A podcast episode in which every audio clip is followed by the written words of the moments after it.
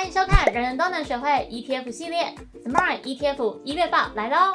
新手小美女来发问哦，我不是说悠悠啦啊，小钱也可以存股吗？零零五六零零八七八又该选谁呢？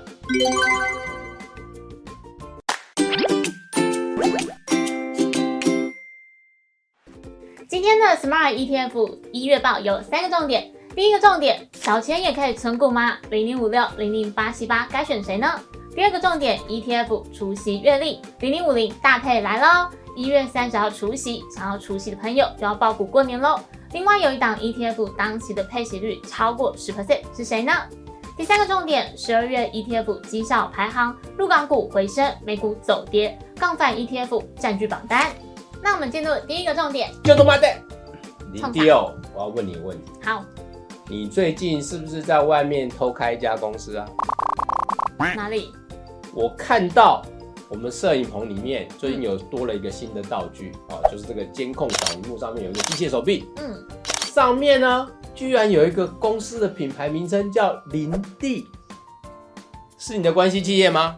说清楚，讲明白，交代，才不是，好不好坦白从宽。不要 才不是好不好？因为他们的荧幕支架真的很好，就是很好用，它是台湾设计。你怎么知道它的荧幕架我刚刚有去玩哦，就是它可以上下左右摆动，然后而且它有那个离线夹，有没有看到？嗯它方便线路收纳，还可以自由选择就是搭配的支撑，而且它质感可以夹住，然后你就可以把你的桌面保持清洁。而且你没有发现我们摄影棚那么干净都是它就是功劳嘛？因为它把那个线收的很干净，这样。哦，你讲的真的很详细，我都更怀疑这是你的经营关系企业了。而且我跟你说，我刚刚还跟那个后置那边转那个荧幕什么的，嗯你可以三百六十五、三百六十度、三百六十五天看到，然后自己的美貌。总之，那不是我林地又开的公司，人家的品牌名称叫做林地，就真的跟跟我只差一个字真的跟你的两个字一模一样的。没错，而且他们家线材跟一些其他转接器也超棒的哦，欢迎粉丝去他们的官网看看。那峰哥刚刚这么凶，是不是要吐香蕉道歉？赶快来看今天的重点。没错，我们看第一个重点就是小美女又来发问喽。好，首先第一个问题呢是高息型的人气王 ETF 零零五六跟零零八七八这两档 ETF 应该要选谁呢？哎，说真的呢，这真的很不好回答。我老实讲，我自己两档都有。那我两档都有的原因呢，是因为我一开始早期高股息型的 ETF 很少的时候，所以我就先有了零零五六。嗯嗯，当当时也没有太多的选择嘛。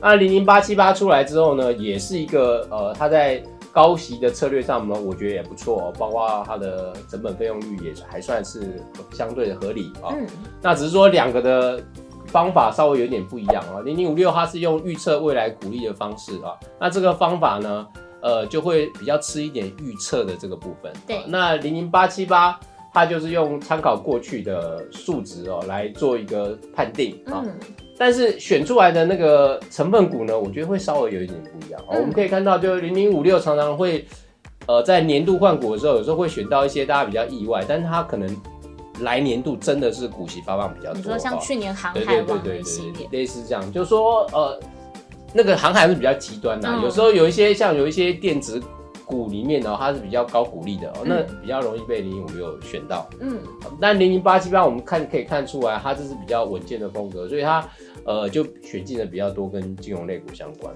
对，好所以对我来看的话，就是这两个各有千秋啦。那我个人还是两个都有布局。那我觉得看大家的需求是什么哦。如果你希望呃你的平均来说，你希望可能你的股利水准能够领得更高一点的话，哦，目前来看应该是零五六再稍微高一点，嗯对。那如果你希望它的波动度稍微稳一点哦，如果以过去三四年来看呢，零零八七八就比零零五六波动度再小一点啊、所以它的特色是这样。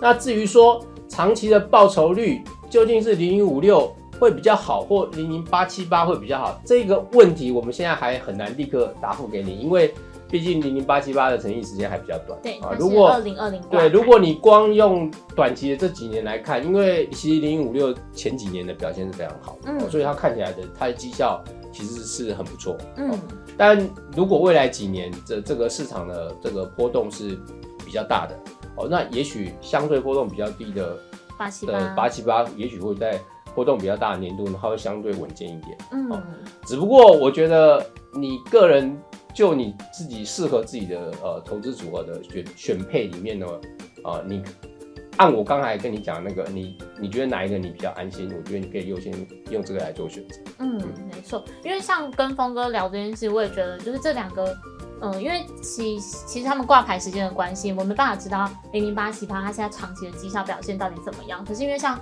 元大高股息二零零七年挂牌到现在，我们起码可以确认说它是一个经过时间验证还可以存活下来的一档标的这样子。但我觉得就去年的绩效表现来观察的话，零零五六确实波动也比较大这样。嗯还有一个我们刚才忘记提，就是说零零五六因为是最比较早期出来的嗯高股息啊、因为当时高股息也只有它，对，所以它就是一年配一次啊、嗯。所以这个也有好处啦，一年配一次就是比较不会有一些繁琐的问题啊、嗯。那零零八七八就比较符合大家现在比较喜爱的就是季配，嗯，哦，季配可以让每一次领的金额比较小一点，然后省可能有一些呃节省费用的效果。对哦对。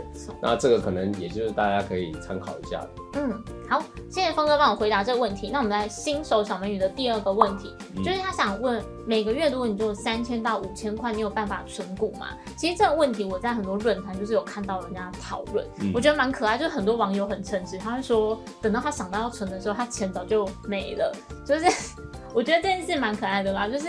你其实逻辑上来说，就是你先存再花嘛。那我觉得理财是有很多道理，真的是很老梗，但是很实在。那峰哥你怎么看？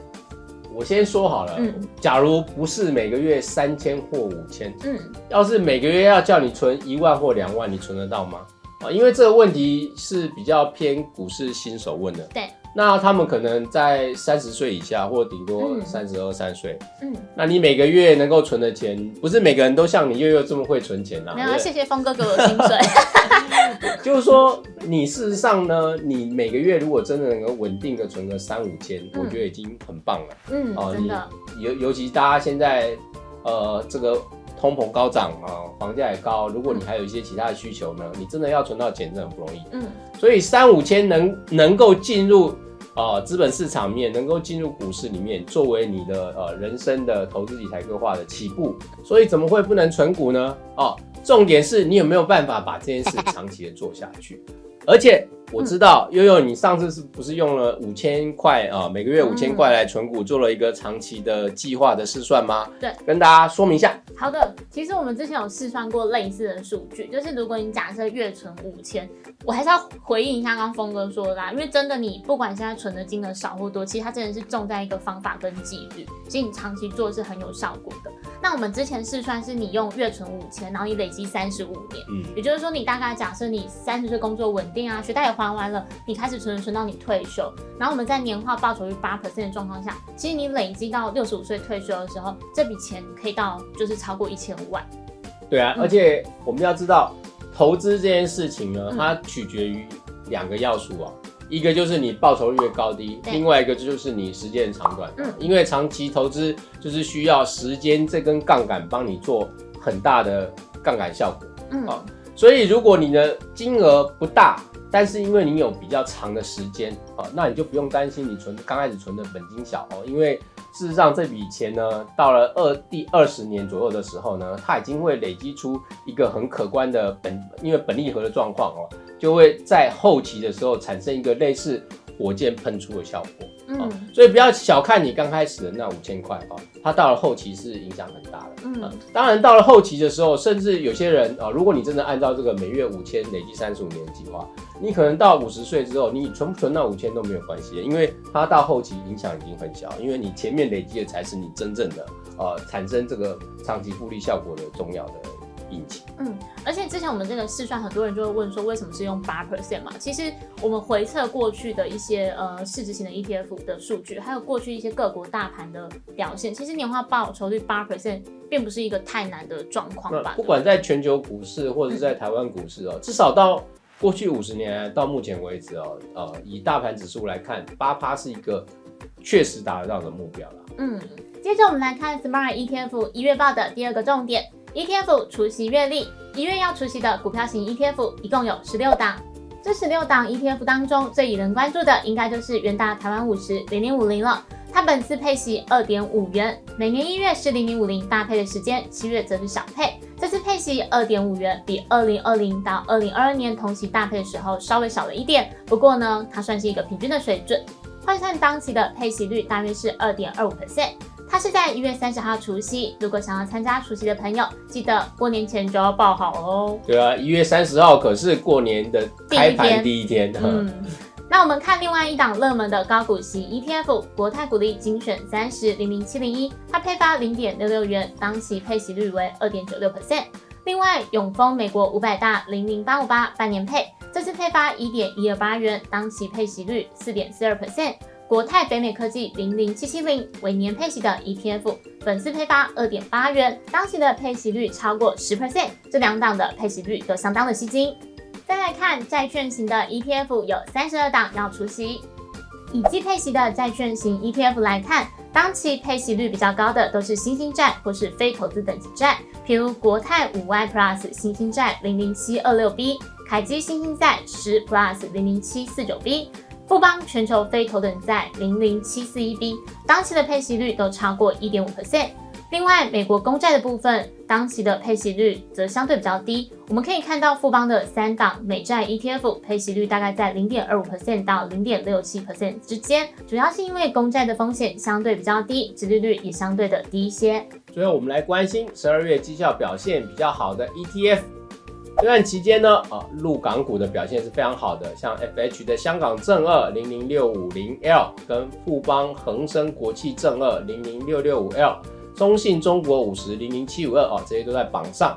那另外一方面呢，美股其实在十二月呢是回档的，所以入榜的美股呢都是反向型的 ETF 啊，像富邦 Nasdaq 反一零零六七一 R。元大 S M P 五百反一零零六四八 R 这两档反向 E T F 呢，就出现在十二月的绩效榜单上。另外，日元在十二月也大幅的走强啊，就让其元大 S M P 日元正二零零七零六 L 缴出了九趴左右的报酬率。以上就是今天的内容。如果喜欢我们的节目，记得帮我们按赞、订阅、加分享、开启小铃铛哦。Smart 人人都能学会 E T F，我们下次见，拜拜。